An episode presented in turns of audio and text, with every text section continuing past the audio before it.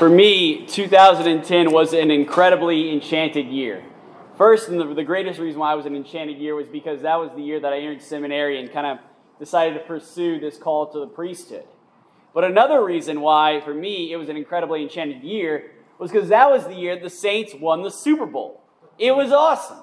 I like just watching the, my team win the Super Bowl was one of the most fantastic experiences I could ever remember. And I remember just, just living through this whole incredible experience, being in New Orleans at the time, being able to just drive up and go to Bourbon Street and just seeing everybody just so excited and so happy that our team, the, the Aints, which is they were known for forever, actually was the best team in the NFL.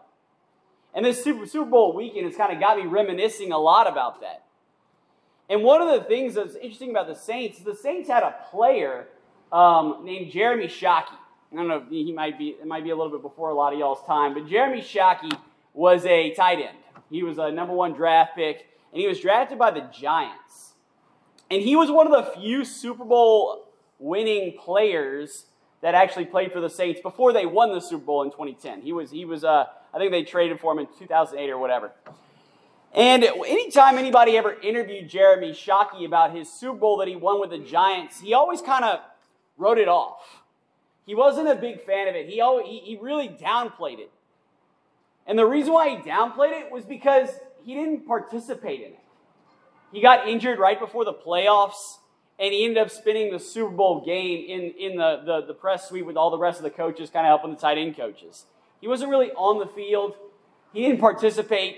And so what ended up happening is he just took his Super Bowl ring and just gave it to his mom. It meant very, very little to him. Fast forward that to 2010, whenever he caught one of the touchdowns that ultimately put the Saints above the Colts to defeat Peyton Manning. People will say it's really Drew Brees, but people say he's the greatest quarterback in the NFL, whatever, all right? But he, he, he ultimately defeated, he was a huge part of him. And to see his reaction to being able to participate in a Super Bowl versus watching it from the sides, sidelines was really pretty incredible. It was a pretty incredible juxtaposition. And I bring that story up because the Super Bowl preparation process is also the same process that you and I uh, kind of adopt for Lent. My friends, you and I are preparing for the Super Bowl. You and I are preparing for the Super Bowl. Not the Super Bowl that you play in a stadium against, against 12 men, against whatever. Like, you know, it's, that's, not, that's not the purpose of the Super Bowl. Our Super Bowl instead is the resurrection of Jesus Christ, where the victory isn't just over another football team, the victory is over death itself. And whenever it comes to Easter, you and I can either be participants or we can be spectators. Either we can be like Jeremy Shockey on the field or Jeremy Shockey in the press box. It's one or the other. And Lent is what affords us that opportunity to be participants at Easter. Now, how do we do this? What exactly, what exactly is Lent all about? Lent is all about preparation. In the same way winning the Super Bowl is all about preparation, Lent is where you and I prepare for the resurrection of Christ, where you and I are solely focused on the resurrection of Jesus Christ. And what does that entail? It entails three things. The first thing that entails for preparation is prayer. My friends, unless you and I are praying, we're not going to be ready for the coming of Christ. We're not going to be watchful. We're not going to care. We're going to miss it. And Easter's going to roll around, and you and I will feel like spectators. It'll mean nothing to us because Christ to us, if we're not praying, will just be a stranger. He'll just be some guy on some field who won some great prize, but ultimately it means very little to us because we didn't put in the time and the effort. We didn't put in the devotion. We didn't actually put in the exercise. We were injured in the press box. And so to pray, to really pray, is to give ourselves to the game, to give ourselves to the preparation process, to really focus. And so, what I want to encourage you guys to do is to think about ways in which you can grow your prayer life this Lent, ways in which you can pray more and more. My suggestion is pick a coworker, pick a classmate, pick a brother, sister, pick somebody a different person every day for throughout the 40 days of Lent and pray a rosary for them. That way, what you do is you pray a rosary every day, prayer, 15 minutes of, of good, solid, focused prayer on Jesus, and you're doing something charitable for somebody that you love. So that's my first suggestion, is to first and foremost pray.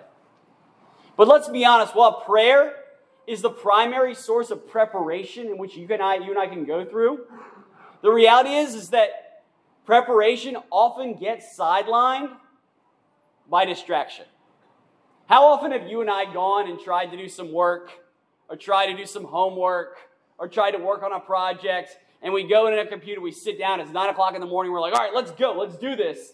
And you get started, you're ready, and you're like, you know what, I'm kind of hungry right now, I can use some eggs and bacon. And then what do you do? You get up and you eat. And then you go and you sit down and you're like, no, no, no, it's 10 o'clock, I'm going to do this, I'm going to do this. Huh, somebody just texted me, let me see what they're up to. And you, before we know it, time time's just cut off. Distractions just eating us up to the point where it's five o'clock in the afternoon. We got a paper due at seven, and we haven't even started because we've been distracted. So, what do we do to, to, to mitigate these distractions? It's no different with prayer. Prayer is the same way. How often do you go to pray and you're like, ah, I got laundry in the in the in the dryer. I got to go fold that. And we go to prayer like, oh gosh, you know, it's time for lunch. I just ate breakfast, but it's time for lunch. I got to eat. You know, are we going to prayer and we're like, man, I could really use a diet soda right now? You know, these things, all right, these real distractions. The purpose and the way to eliminate this distraction that the church gives us is a term called fasting. Fasting is extremely important during Lent. Without fasting, prayer tends to shrivel up and die. Prayer actually really never happens unless we fast. Without fasting, you and I lose our focus you and I lose our, our, our, our train of thought. In fact, there's a lot of scientific evidence that shows that intermittent fasting is extremely beneficial to the brain. And so, whenever I talk about fasting, I really am talking about two things. For the longest time, fasting was exclusively used to describe food. I think it's a, a, beautiful way to look at it. Give up something that distracts you, give up a food that you love. For me, it's diet soda. Ladies and gentlemen, I can kill some diet soda. Oh my goodness. In the past five months, I probably drink no less than 500 diet sodas. I'm telling you, I know I'm a sinner. I need help. That's what, that's what I'm giving up for Lent. All right? Diet soda. No more. All right? Why? Because that's a distraction. That's a distraction. I go to work and I'm like, man, I could really use a, a, a diet a diet Mountain Dew right now, or I could use a diet A&W or whatever. Even thinking about it right now, I'm thirsty for a diet soda. Give it, got to give it up. All right, enough. Okay? There could also be sweets. It could be meat, it could be whatever. Discipline your body. The more we discipline our bodies, the more focused our minds will be. If we don't discipline the body, the mind will be all over the place. It's that simple. We've got to discipline the body. You Could also go if you don't work out, work out every day. Work out more often. Get, get active. Discipline the body. Subject the body, and the mind will follow. And if the mind follows, guess what? You can pray. It's that much easier. The other thing, though, too, about fasting that I think really applies to fasting is while food is the primary way you and I can fast, I think media is, at least this day and age with the iPhone and all that other stuff, is another great way to fast. Media's got to be the most distracting thing on the face of planet Earth. My goodness. Between video games and social media and text messages and YouTube and all, you can spend the whole day trying to get started and ultimately just, just wasting it in front of this little tiny box. All right, it's so easy to get distracted. It's so easy to lose focus. So that's the other thing I would encourage a, a basically a fast from. Figure out what's getting you distracted most on media. Is it video games? Is it social media? Is it looking at the news? What is it? And drop it. Give it up. Why? You eliminate distractions your focus is so much better. I'm more and more convinced that you can't really give more focus. That's not really possible. What you can do, though, is eliminate distractions, and thus your focus becomes a whole lot clearer. And then finally, there's one last way in which you can, and I can eliminate distractions and prepare, and that is almsgiving. Almsgiving is a funny thing. Almsgiving is, is probably the most non intuitive way in which you, can, uh, you and I can find peace you can imagine. Almsgiving is where you and I give that thing that is most precious to us away. And that's either generally one or two things time and money. If you can give away time, you're doing well. If you can give away money, you're doing really well.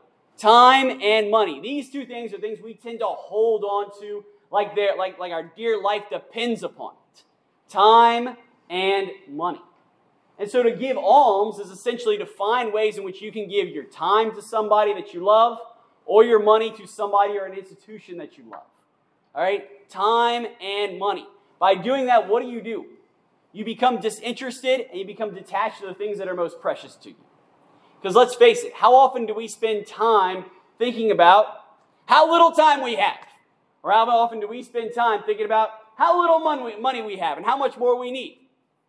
If we can learn to give it away, if we can learn to be more efficient with our time, and we can learn to live less on our money, we'll be that much more at peace and we'll be that much more able to focus on the task at hand. My friend, that's, that's what Lent's all about. Ash Wednesday is this Wednesday. It is right around the corner. And so that's what I want you guys to consider. I want you guys to think about it as a preparation. A preparation not for something sad, but a preparation for something great. The Super Bowl, Easter Sunday. That's what Lent is. Lent's a time where you and I have the opportunity to train up, get ready, and prepare. Because at the end of the day, we really have one of two options. Either we could be like Jeremy Shockey with the Giants, Easter can come around, and we can be a spectator, or we could be like Jeremy Shockey with the Saints, the greatest football team of all time, and go in to Easter prepared, ready, and grateful for the risen Lord because we have given our life to him.